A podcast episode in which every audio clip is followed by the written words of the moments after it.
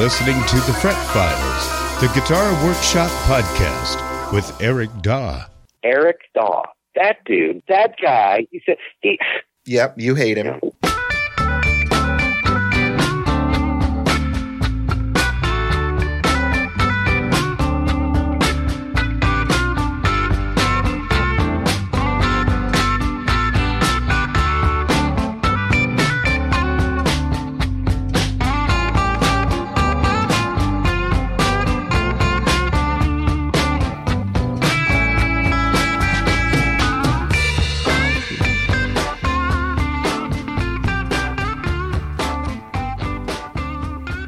Yes, indeed. Welcome to the show. It's the Fret Files podcast, your fortnightly foray into guitar geekery.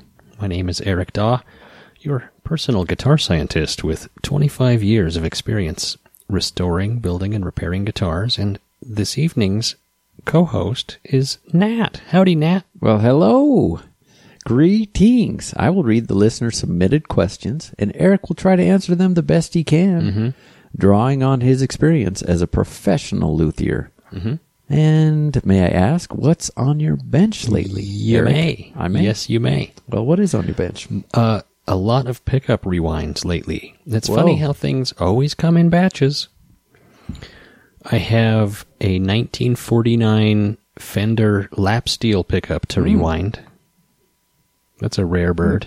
It's almost identical to a Telecaster bridge pickup, except with a different base plate. The different the bottom, the bottom part of the bobbin is different, and it doesn't have the metal. It doesn't have the Yeah. copper plated steel base Huh. plate underneath it.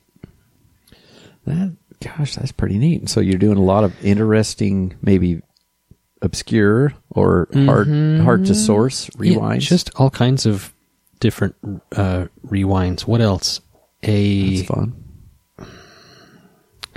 A G and L uh, pickup, a couple of uh, Gibson T-top humbuckers that need some help. What's that- it? What is that? Oh, it's a just a Just a regular. just a seventies era, Oh, okay.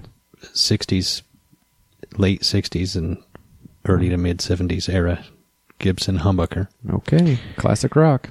Uh, what else? Um, an like a LSL neck pickup. Uh, a whole bunch of things. Just random pickups. People send them to me. You know what's funny? You know what some people do? This is now. If you did this, I do know what some people do. If you did this here at home and you're listening, I don't remember you, uh, so don't feel embarrassed, okay?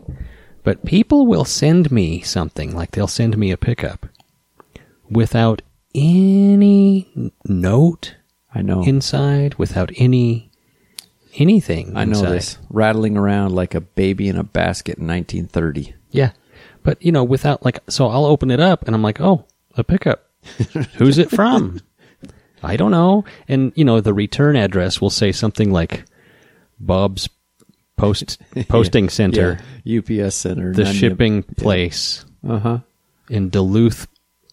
You know, I'm going, okay, well, who do I know in Duluth? No one. And so I'll just set it on my bench for a while, and because I know eventually they'll contact me, like, hey, did you ever get that pickup I sent you? Like, yeah, How's it going on the pickup? yeah. Yeah. Like, you're the only one in the world who's ever sent me a pickup. I'm going to know it was you. If you send me something, knock me out with information. Essay contest. I want your maiden name. I want social security numbers. I want everything you got. I want your birthday. No. Legitimately, I need your name, phone number, an email, and a return shipping address, and what it is that you want done. yeah. Maybe some hopes and dreams. Yeah. Yeah. But it's so funny to me that people will just send me random things. i mostly that happens with pickups and random parts. because they're small enough. Maybe Like, yeah, is this a gift? Is this a like? I don't know. It's a bolt from the blue. But occasionally, someone will do that with a guitar.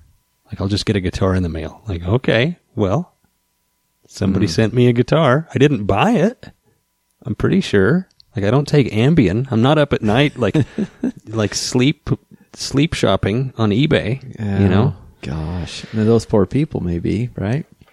Anyhow, sleep shipping. What was I talking about? That oh, was, Oh, what's that on was your bench? You, really you did weird pickups and then divergent yeah, it just morphed. tangent. That's okay. Uh, I'm also yeah, I'm doing a few different repairs. A lot of cracked acoustic guitars this spring. You know, I'm thinking my furnace died, and out of spite, I'm not fixing it for a while. I'm not fixing it in a huff because it's the same $700 control board that has a bad design that leaks water on it and shorts it out. And Are you just going to heat your house with Coleman lanterns or something? just just with sheer meanness, Some camping lanterns. Okay, No, I've got those. just turn the oven on real high. Yeah, I've got those electric cadet heaters that were clearly installed in the 70s during the OPEC oil crisis. Mm. And here in town, we've got really cheap power Mhm. here in the city, and that's and so some people have electric heat here. yeah, I do. Yep, because why would they have put it in? I don't know, but anyway, so I run three of those, and I've got a big old down blanket, and I just don't care. But I don't remember where I was going with this. Something about cracked acoustic I appreciate that. You rein me in. So I'm thinking maybe I'll get one of them humidifiers Yeah, on my forced air gas furnace. Wouldn't that be neat? it would be, and I have heard. Now I'm no uh, HVAC feller? I'm no climatologist, oh, but I have heard that it's easier to heat humid air. yeah. So it actually like saves money by by humidifying the air. It stays hotter Yeah. longer or something. Well, the air is such a good insulator, like electric and uh, for temperature, and so it can convey that. It'd be good for your it'd be good for your house. It'd be good for your guitars. It'd be good for your lungs. Yeah, I think it's it's a net gain all the way around. good for my hair, I hope. But Probably. also, um, I've got that big old Kay bass fiddle, and I like to have guitars sitting outside. As crazy as that is, Yeah, then so you play I. it. Yeah, You pick it up. yeah. I don't keep mine in the case with a humidifier. I tell you to, but I, don't. Well, and I I do have three or four of them, but I've had a kitchen guitar for the past few months, and I really like it. Yeah, it's nice to just have one sitting there. You can, Otherwise, I won't. yeah, you can just pick it up and strum in between Yeah. your bites of Huevos Ranchero. Mm-hmm.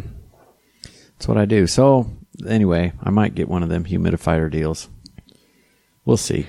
Well, if you do, let me know how much they charge you because uh, I tell you what, that would be really slick to have here. Wouldn't it be nice? in my but, house? Yeah. But see, I don't pay retail, and I'm gonna try No, to finagle ever. a deal. No, Yeah. no, no. It's not done. You could just drape moist towels around the house. I've done it. Yeah, yeah. quite a bit. well, this, oh, oh dear. oh wait, I'm sorry, I hit the wrong button. no, we're not I was doing preempted. I got not, the hook. We're not doing guitar news. We're doing this.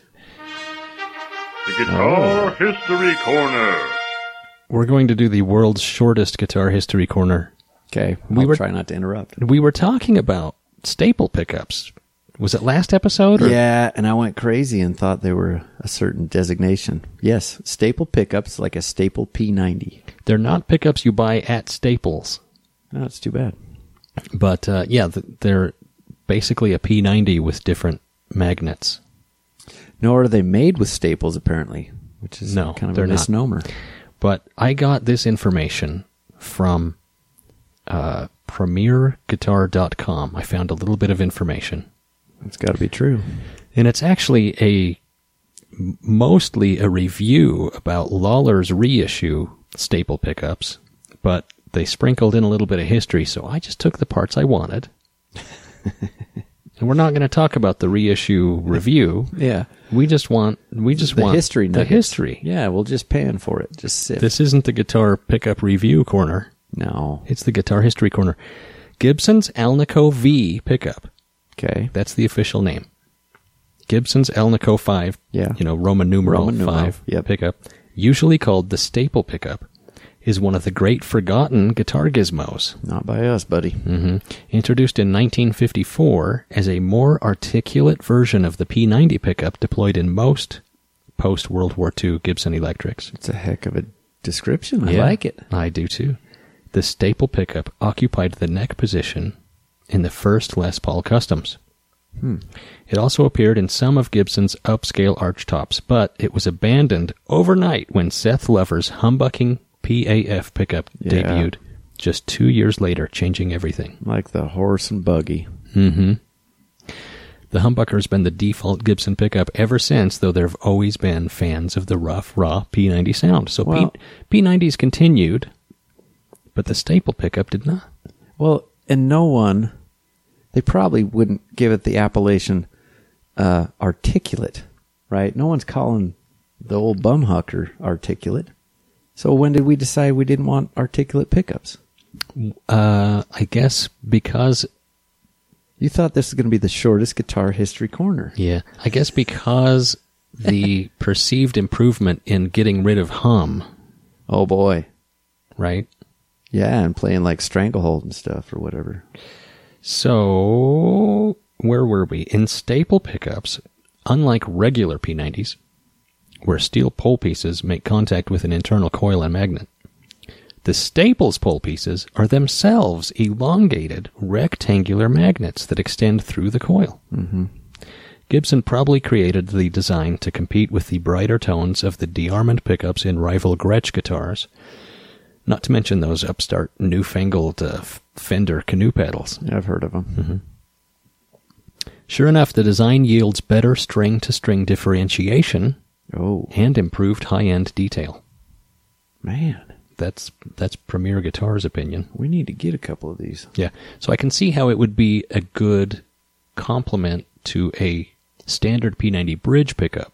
Yep, in the neck position. As a neck pickup, you you, you need a little bit more articulate and and brighter pickup. Yep. I think. Ah, you're. I think you're right. Staple pickups are sometimes described as twangier P90s.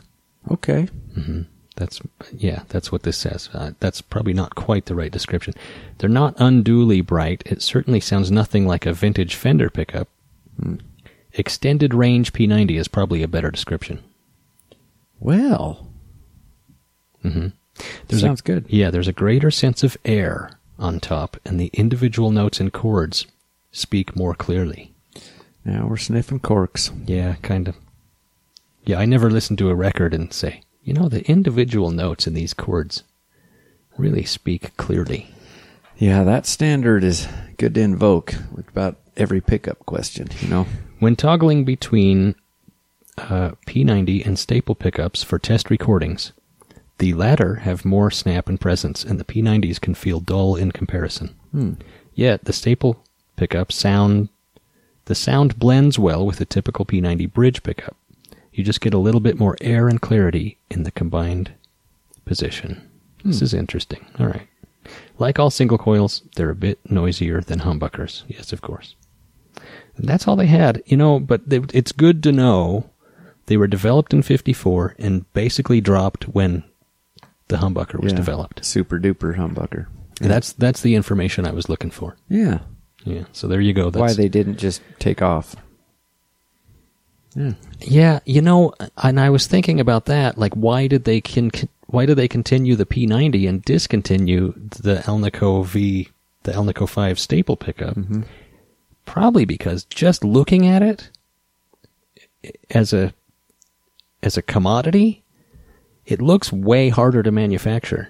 Like those rectangular Alnico magnets, were, actual magnets. they were probably expensive. Yeah. It has a weird little height adjustment thing, so there's a screw next to each Like a magnet thing. where it raises and lowers each individual magnet. Yep. Gotta go.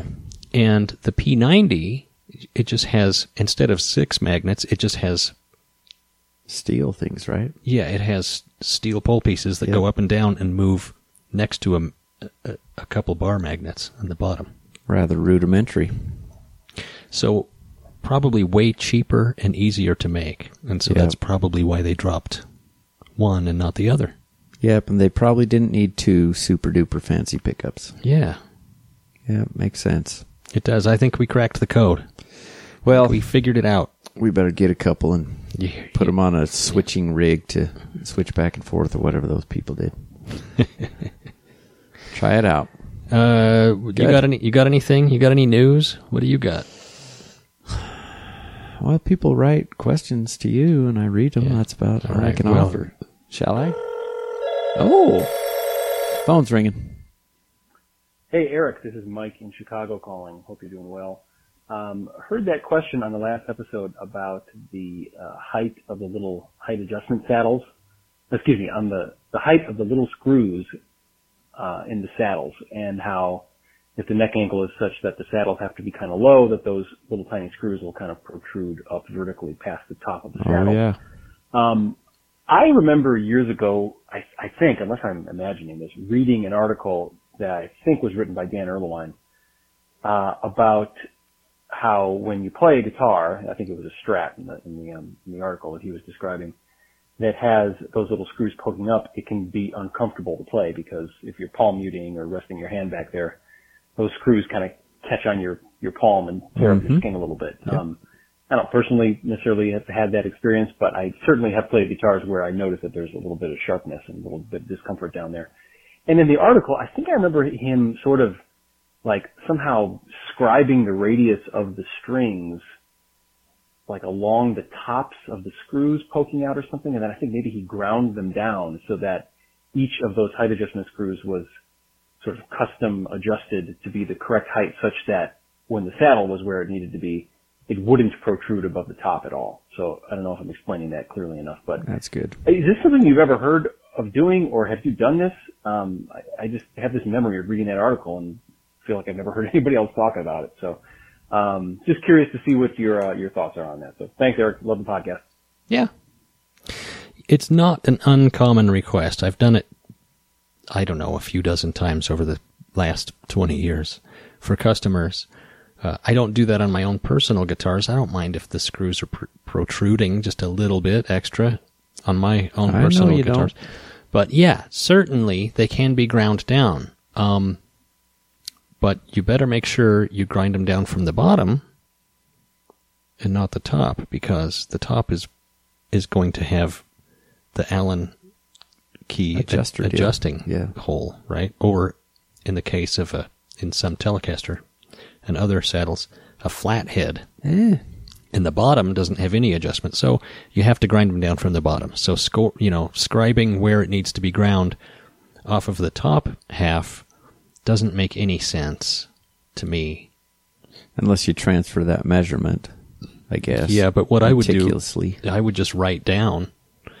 I would just write down, or you know, measure each uh, each screw, and and then take that much off each screw. Or wing it. Well, yeah, yeah. Okay. You don't. We don't wing it Oh, I see. when Never we're mind. dealing with stuff Strike like that. that from the record. Um, or you could count the threads. Whoa. How many threads do I need to take off this screw? But now you're getting nutty. yeah. Yeah.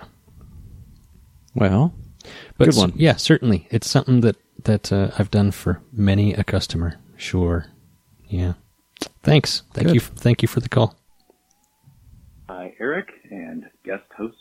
Uh, This is Joe in Denver. I have a question for you. Do you have any tips for getting glue, uh, working glue into a really, really tight crack? I have uh, purchased a couple of guitars that have uh, uh, humidity cracks, and I've rehumidified them, and uh, I'm thrilled to say that the cracks have tightened up, um, almost like you can't even see them, which is great, except that they're so tight that uh, I'm not exactly sure how I'm going to get glue into them. Hmm. So if you have any tips for getting glue into really, really tight uh, crack, I would appreciate any tips. Thank you. huh. Yeah, you bet. It's very common for uh, guys to water down the glue a little bit to make it easier to work into a really tight spot. So, It flows, huh? so yeah, so either Titebond glue or hot hide glue can be watered down a bit because they're both water based. huh. I didn't know that. They can be watered down a bit, and then it makes it easier to work into a crack. And the way I work glue into a super tight crack is I just paint glue along the crack, and then with my finger, rub it back and forth against the crack, and just the pneumatic pressure of your skin. so working- along the crack. well, not- not side cross. to side. Oh, Oh, acro- Yeah. across across the crack. Mm-hmm. The pneumatic pressure of your skin um, grazing the crack will force a little bit of glue in there. And you can actually look on the inside of the guitar and watch it as it comes through the other side if you've Whoa. got a, a mirror or a uh, a borescope, which I have. Sometimes Mm-hmm. so you can watch a live feed of what's going on inside Oh, which is kind of fun. um, but if if it's tight, if it's if the crack is so tight that that doesn't even work, you can use a jack, uh, a a brace jack. So there's an internal clamp. You know how a clamp has two things coming together oh no. to clamp something. Yeah. Well, an internal clamp for a guitar Oh no. is like a It's like a jack. like yeah, like a jack that you jack your car up, right? You know, No, this is it extends, so you put it inside, and you could put it just under that crack and just put enough pressure on it just to open that up. You got to be careful because you don't want to make the crack worse. And depending on where the crack is, this might not be a good idea. And you got to be real gentle with it, but that can be done. So, or if you have skinny arms like I do, you can just stick your arm inside the guitar and put a little pressure on the inside Yep. where the crack is, and that'll that will tend to open it up just enough so that you can work the glue across by rubbing, the, you know, taking your other hand, working the glue across some Yeah. thinned, water thinned glue. where you can actually see some of that surface. yeah. Don't thin it down too much with too much water because the more water you add, it um, hinders the glue's ability to hold, Yeah. right? It weaken, weakens the bond. But a little bit of water will be just fine. So there you go. Well, that's a good one. Yeah, good question. Thank you so much. Got one more here. Oh, good. Hi Eric, hi Nat, it's Ben here in the UK. Oh, again. good old Ben. Um, got a question about Teisco switching now. I've got a couple of Teiscos. Each of them have got two pickups, and each pickup has an on-off switch. I was just wondering if you had in the past um, modified any guitars like this, so that instead of having the kind of the two on-offs, you could change one for a three-way toggle, and maybe switch the other one for a phase switch or something like that. I didn't know if you had anything coming out in your new schematic book when that comes out. Oh, Um, it's not the end of the world. I just keep managing to switch my guitar off when I lean forwards because the little slider switches are very easy to knock. Um, but I don't want to have to cut holes in the guitar or the scratch plate or anything. So yeah, that's the question. Is there a way to wire a two pickup guitar with an on off switch for each pickup so that you can't accidentally switch it off and you might possibly have a couple of other switching configurations? I hope that's not too rambling and confusing, but um, any input you have would be greatly received. Thanks for the podcast. Cheers. yeah. Mm-hmm. That's that's a good one. Thank you, sir. So it's those slider switches, I assume. Well, I don't know. hmm. A lot of the old Teiscos have these crazy switches that you would only see on a Teisco. Like they made them themselves or something, like some Yeah. in-house made, you know, wackadoodle switch that barely worked when it was new.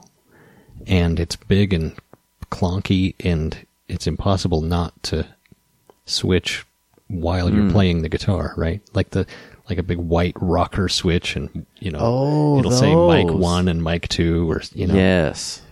Okay. you know what I mean? So I don't know if he's talking about those or if he's talking about a little this is like a Baldwin organ or something. Yeah. It all stuck together. the, Oh. if if he's talking about the little switch you see on Jaguars and Or like- Jazzmasters. Or like Hofner or something like that. Yeah. those are different, but if that's the case, I c- I'm surprised that he's having a hard time with the switch Yeah. So it must because those are pretty those. those are pretty low profile. Yeah. So he needs a three way switch probably. Yeah, that's the other issue. If you've got it, so if it's just a two-way switch, there's no way to get three positions out of a two-way switch. Yeah. You have to replace the switch, and if it's a, some goofy Teisco switch that nothing else is is compatible with, then mm-hmm. I don't know what you're going to switch it out for. Yeah, whereas with like a Fender type switch, you could buy a a three way, two way, seventy five way. Someone will make it. You Yeah. plop it in. Yeah, the yeah. So you need a three position hmm. to get all three positions. You know, both pickups, one, the you know neck, both, and bridge. Yep.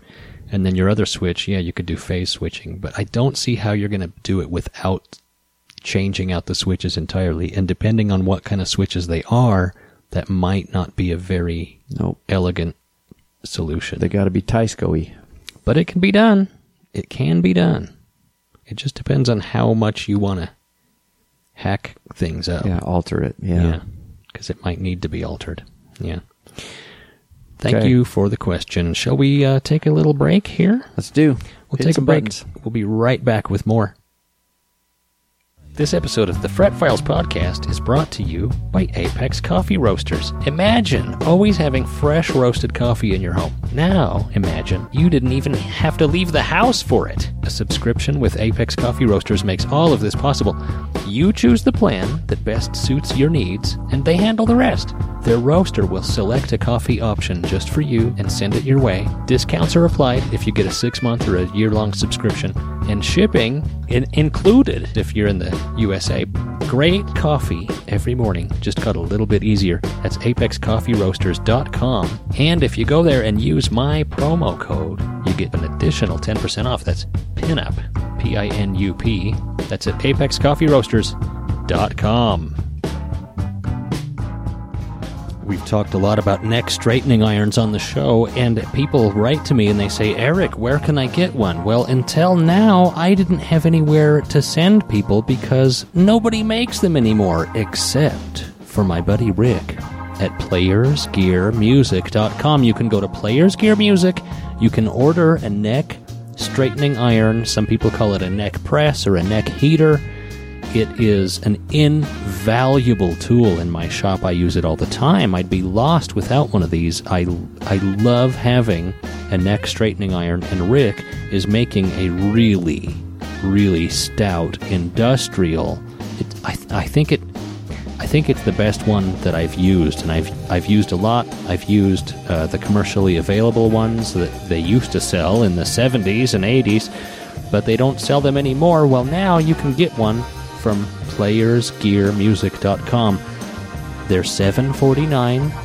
I know that seems like a lot. It's it's a tool. I tell you what, it's going to pay for itself a hundred times over.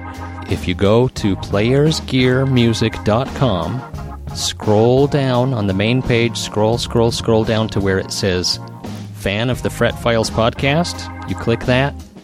That adds one to your cart and it's 50 bucks off. So instead of 7.49, it's 6.99.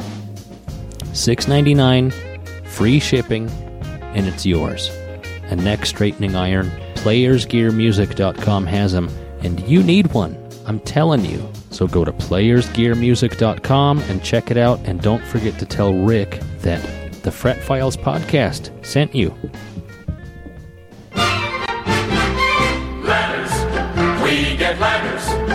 We get stacks and stacks of letters. Hi, Eric. Just as a little fo- footnote to your discussion of Albert King, I thought it should be mentioned that he used a somewhat unconventional tuning. Oh, yeah. I did not know that. I forgot about that. Some say it was E minor. This is the start of a good legend. Mm-hmm. Some call it F minor. I myself thought D minor was more accurate. Whatever you call it, it was not standard, and I think it contributed a lot to his sound. That's from Cartwright. I'll be darned. Yeah, it's too bad that little kid that saw his ghost didn't ask. Like, oh, Mr. King, while you're here, Yeah. Some say pardon me, the ghost of Mr. King, may I ask you a question about your tuning? uh, there's got to be some definitive source on this that would know. Well, like an LP record? Well, I don't know. Oh, okay. I mean, the man is a well known, famous guitar player. You'd think someone would know how he tuned it. Mm-hmm. I don't know. Yeah, I don't know. But yeah, I've heard that too. I don't know what the tuning was. Well, I, I'd guess that if we could listen to what if he was playing some low open note. It might give us some indication. Man, Who knows? You could probably watch every Albert King video that you could find and never see him play an open note. Yeah. Wasn't that kind of guitar player? No. But you know what you could do is look at his hands and see what fret he's playing. If you really wanted to to be a guitar tuning sleuth, And who don't? see what fret he's playing and see what see what tuning he's using. what note it is. Yeah. I'm not going to do that, but you could. You could reconstruct it. Yeah. Anyway, cool. Thank thank you Cartwright. That's a good one. Appreciate it. Hello, Eric. I have an Epiphone E EJ160E acoustic. It's basically the Epiphone version of a Gibson John Lennon style J160E Sure. with a P90 pickup under the fingerboard extension mm-hmm. and has a volume and tone knobs. Mm-hmm. We've seen one of those. Sure. I want to add a modern acoustic pickup to it to get a better sound. Would you recommend a K&K pickup or something else? I would like to replace the tone pot with a blend pot so that I can balance between the P90 and the acoustic pickup. What's the best way to do this? Any suggestions before I dive in? Thanks. Love the podcast, Dean. Thank you, Dean. Uh, this is almost exactly what I've done on my own uh, personal acoustic. Oh yeah? Yeah, my uh, beloved Kay flat top. Mm-hmm. It doesn't have a, the P90 hidden under the fingerboard extension like the Gibson J160E, Okay. but it does have a DeArmond sound hole pickup that's, you know, Yeah. kind of similar to that. It's it's just a big magnetic pickup. Mhm. And um, this is what I do. I've got that and the K and K pickup, and then you can use either one or the other or both. Huh. And I've done this for a few customers with their J160s. Uh, but I would not use a balance or blend pot. What I would do is keep the volume pot, the existing volume pot, connected to the existing P90. Okay. Replace the tone pot and just make it a volume pot for the K and K. There you go. So you've got two volume controls, one for each pickup. And that way, because you don't want a tone control on, a, on an acoustic guitar, Heavens no. right? It's completely unnecessary. So that way, um, you can uh, adjust each pickup's volume independently, and or and or turn one of them completely off if you want. What I've found is that because their impedances are so different, uh, if you have them both on up all the way, they kind of fight with each other, and it tends to sound like a like it's out of phase, like there's frequencies are getting canceled out. Well, they certainly are. They're in different spots on that. So, um, so what I generally do is I'll turn one or the other pickup down just a hair, and it kind of decouples them just enough to bring the full sound back in. Hmm. That's what I found. You you kind of have to accentuate one or the other. But with two independent volume controls, it's easy to do, and you can really dial in a, a good sound using that. Well, good. Um, the other thing, though, to keep in mind is that if you don't wire up the volume pots correctly, you'll end up with two master volumes. Oh, So, uh, you know, if if if you want two independent volume controls, what you have to do is uh, wire the pots kind of backwards from how you would normally wire pots. So normally, so a pot has three lugs. okay, yeah. There's the grounded lug and then two others. The middle lug is usually uh, the The wiper. the yeah Adjustable and part. it's usually out to the jack. The middle lug is usually out to the jack. Yep. The far lug is usually in from the pickup.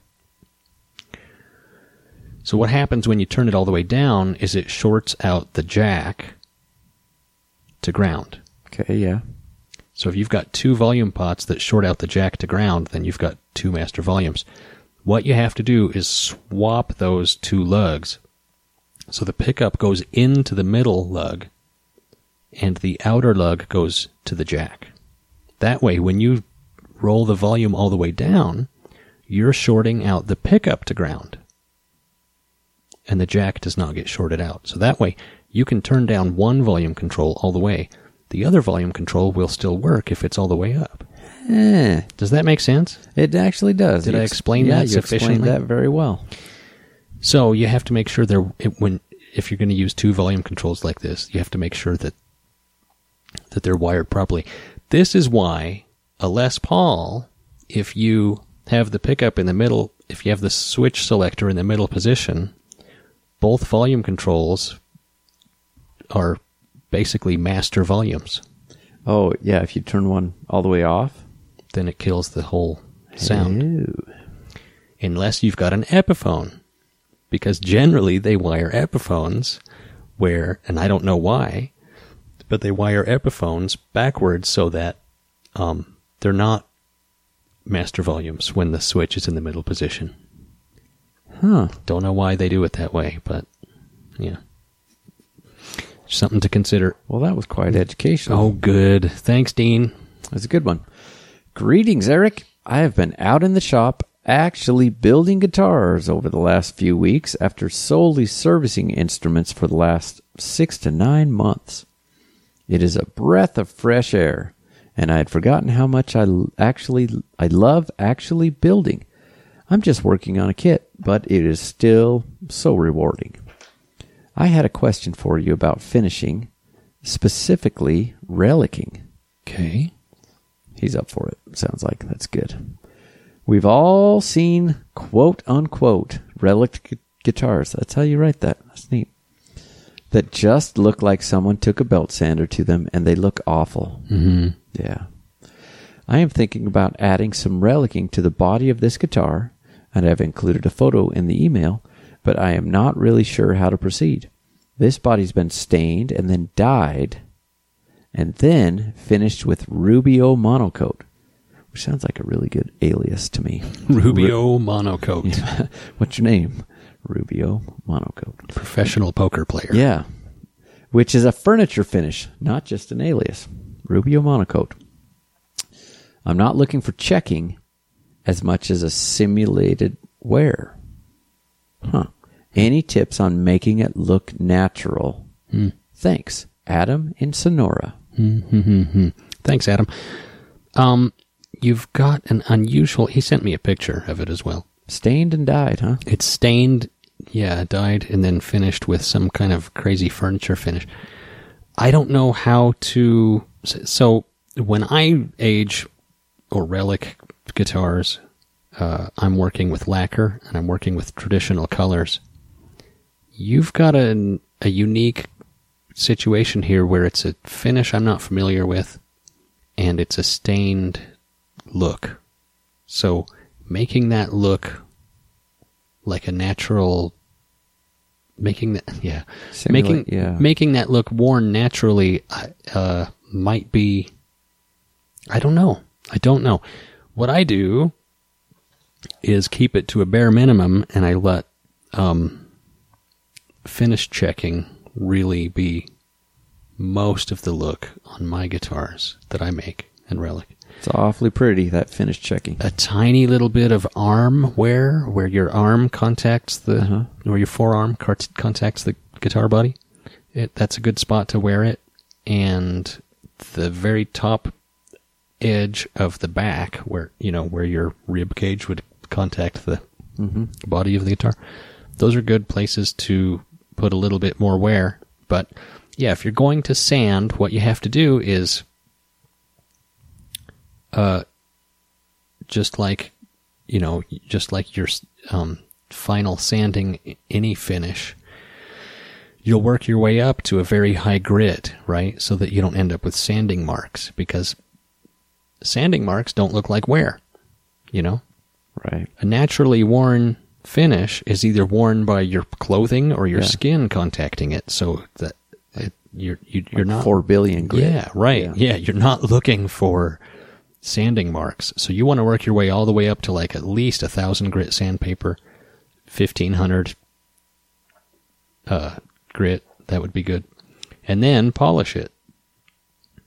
And uh, that's how I do it. So, like, if I w- rub through the clear coat and the color coat down to a primer, you know, that's how I'm doing it. Is building up grades of sandpaper t- uh, all the way to like 1500 grit and then polishing it out. Yeah, polish it probably Yeah. helps to really seal the deal on making it look natural. But And one thing I'll do is I'll take my keys oh no, and try to make kind of random dings on kind of like what y- you know the edges of the guitar, what you would consider like the four corners of the body, right? Where it would probably come into contact with things over time. it really does. It's interesting having seen a couple real ones how they do have those little random dings. They do and, have- and that beautiful finish checking, and you know, They do end up having pretty standard patterns of wear over time. Yeah. yep, Alrighty. Thank you, Adam. That is good. Let's try this one. Hi, Eric. It's been a couple of years me, of me enjoying a set of T style pickups you made for me with a separate ground wire for the neck pickup cover as needed for the series winding of the two pickups selected with a four position switch. What? The series winding? Did he say winding or wiring? Series. Wiring, sorry. Oh, that's okay. He's got series wiring, so he needed to ground the neck pickup cover. Mm-hmm. And he's going to use a four position switch and T style pickups. I found I didn't like both pickups in series very much tonally, although it is nice to have the boost and volume quickly available by a guitar switch. Mm-hmm. I recently learned that putting a capacitor between the pickups when in series puts them half out of phase. Or is it a quarter? Is this correct? It probably depends. How does this happen electrically? Oh man, Yeah. I'll tell you. It's all magic. I like this mod as it knocks down the output a bit from full series humbucking and brings a different vocal mid range quality out. Thanks a lot for all the help over the years. Mm-hmm. That's uh, incognito, unsigned. Yeah. That's a tough question. Um, my understanding of it is that, well, there's two ways to do this.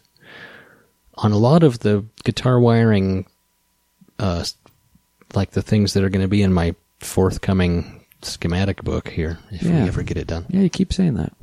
uh, the out of phase positions, there's a lot of them where there is a capacitor that one pickup runs through, but the other doesn't. Mm-hmm. And what that does is it decouples the pickups just slightly uh, so that they're not 100% out of phase because it, it only lets certain frequencies through from one of the pickups so That's that right. uh, so that uh, only those frequencies get canceled. That's right. So it brings them back into phase. Now, if you if you're running your pickups in phase and you put a capacitor in between them, I don't think that it puts them out of phase. So I'm not sure. I think it, well, a capacitor induces a phase change, which is a, a time delay. Phase is like the phase of the moon. Okay. So there's, um, you uh, picture a waveform, Mm-hmm. and now you got two of them superimposed. Let's say it's the same Mhm. constant sine wave. Slide one back in time. That's a phase change. It is a And f- we- true phase shift. yeah, and that's what we hear as, and so there'd be frequency addition and subtraction off of that. So by putting a capacitor on only one pickup, Yep. it does put it half out of phase. It would no, it, it wouldn't be exact 180 degrees out of phase because there's a time constant involved in capacitors that's frequency dependent. I believe for the same reason that the, the tone control works, frequency dependent. See, this is why Nat makes big money for working for well, the I dropped out of college when they started telling me this stuff. I'm out.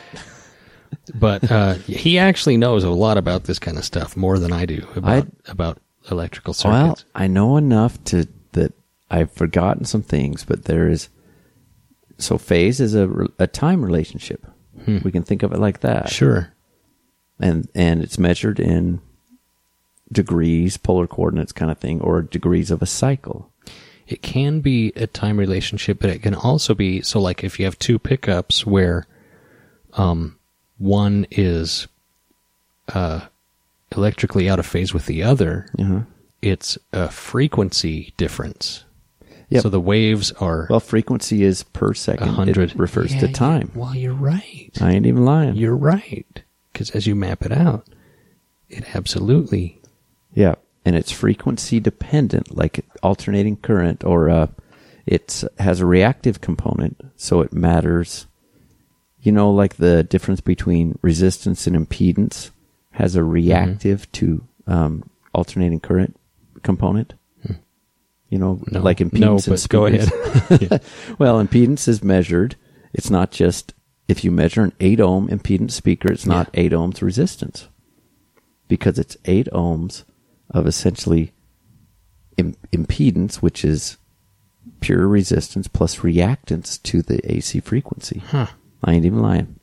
So, yeah, uh, something that is directly out of phase is 180 degrees out of phase. It's it has opposite polarity. You know, one, Yeah. the wave. There's a compression on one when there's a rarefaction on the other, and they combine So there's, additively. there's a time component. Yep.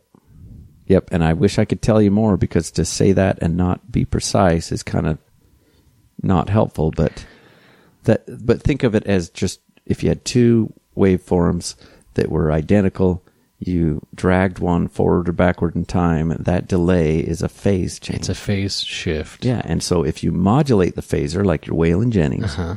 it that you're changing that time constant back and forth. It's not a fixed. If Yeah. it's going wheel, wheel, wheel. So, and a capacitor in by its action, it induces a phase change, and I think so. It might be thirty uh, degrees or something. It might, and it varies by frequency, yeah, which is how we send some frequencies essentially to ground. yeah, right. So I know five percent of how to answer this precisely. Darn Man, it. you did a better job than I did. well, we chewed some That was- time at that least. was- that was incredible. Thanks for the uh, Well, now you know less than when we started there. probably. incognito person. The the short answer is go to college. Stay in school. Ah, shoot. Yeah. So he didn't, and yeah, I didn't like that. Is that sufficient? oh, I think it's more than sufficient. Um, what else well, can we do? well, we also needed to quit, but uh, it's also he says it brings a different vocal mid-range quality, so uh, he likes it.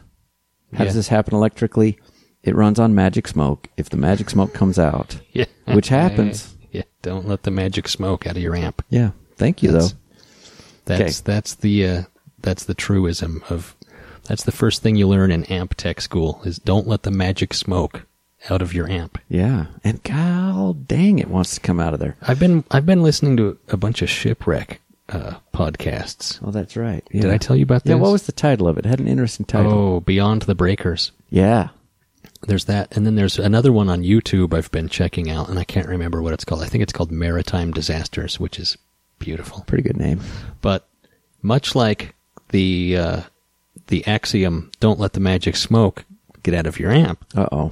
there is an there's an axiom There's a corollary for in maritime uh, uh, disasters. Do you know? Do you know what the universal axiom for shipwrecks is? they're letting the flotation out or something. Don't let the ocean get in the boat. Oh yeah, you got to keep that ocean out. That's the number one mistake people make yes.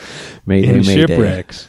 It's kind of it like it's like uh you, you could apply it to every shipwreck. Like they let the ocean get in the boat. That's a fundamental problem. It is.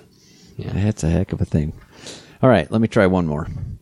Hi, Eric. I've been struggling getting the right color and look when spraying lacquer on solid maple necks to get that classic Fender look. Got any tips or secrets to share about how to get the look of a 50 year old maple neck? Man, that's a thing of beauty. Hmm. 50 year old maple neck. Yeah. Who's that from? Well, they're not saying tonight. Doesn't say. Yeah, I'll sure I'll give you some. I'll I'll divulge some tips and and tricks and secrets here. Then we can hang this up and go on with our miserable lives. Um, I have experimented with all different kinds of uh, methods to get that look, and I've basically concluded that uh, it it's best if you dye the raw wood before you even start spraying lacquer. Not just pure tinted lacquer. Yeah. Yeah, pure tinted lacquer it just sits on top of the wood and makes it look like a Squier. It makes it look like an orange, a pumpkin orange. Huh. It- like the look isn't right. It's not deep. It looks like it's sitting on top of the wood.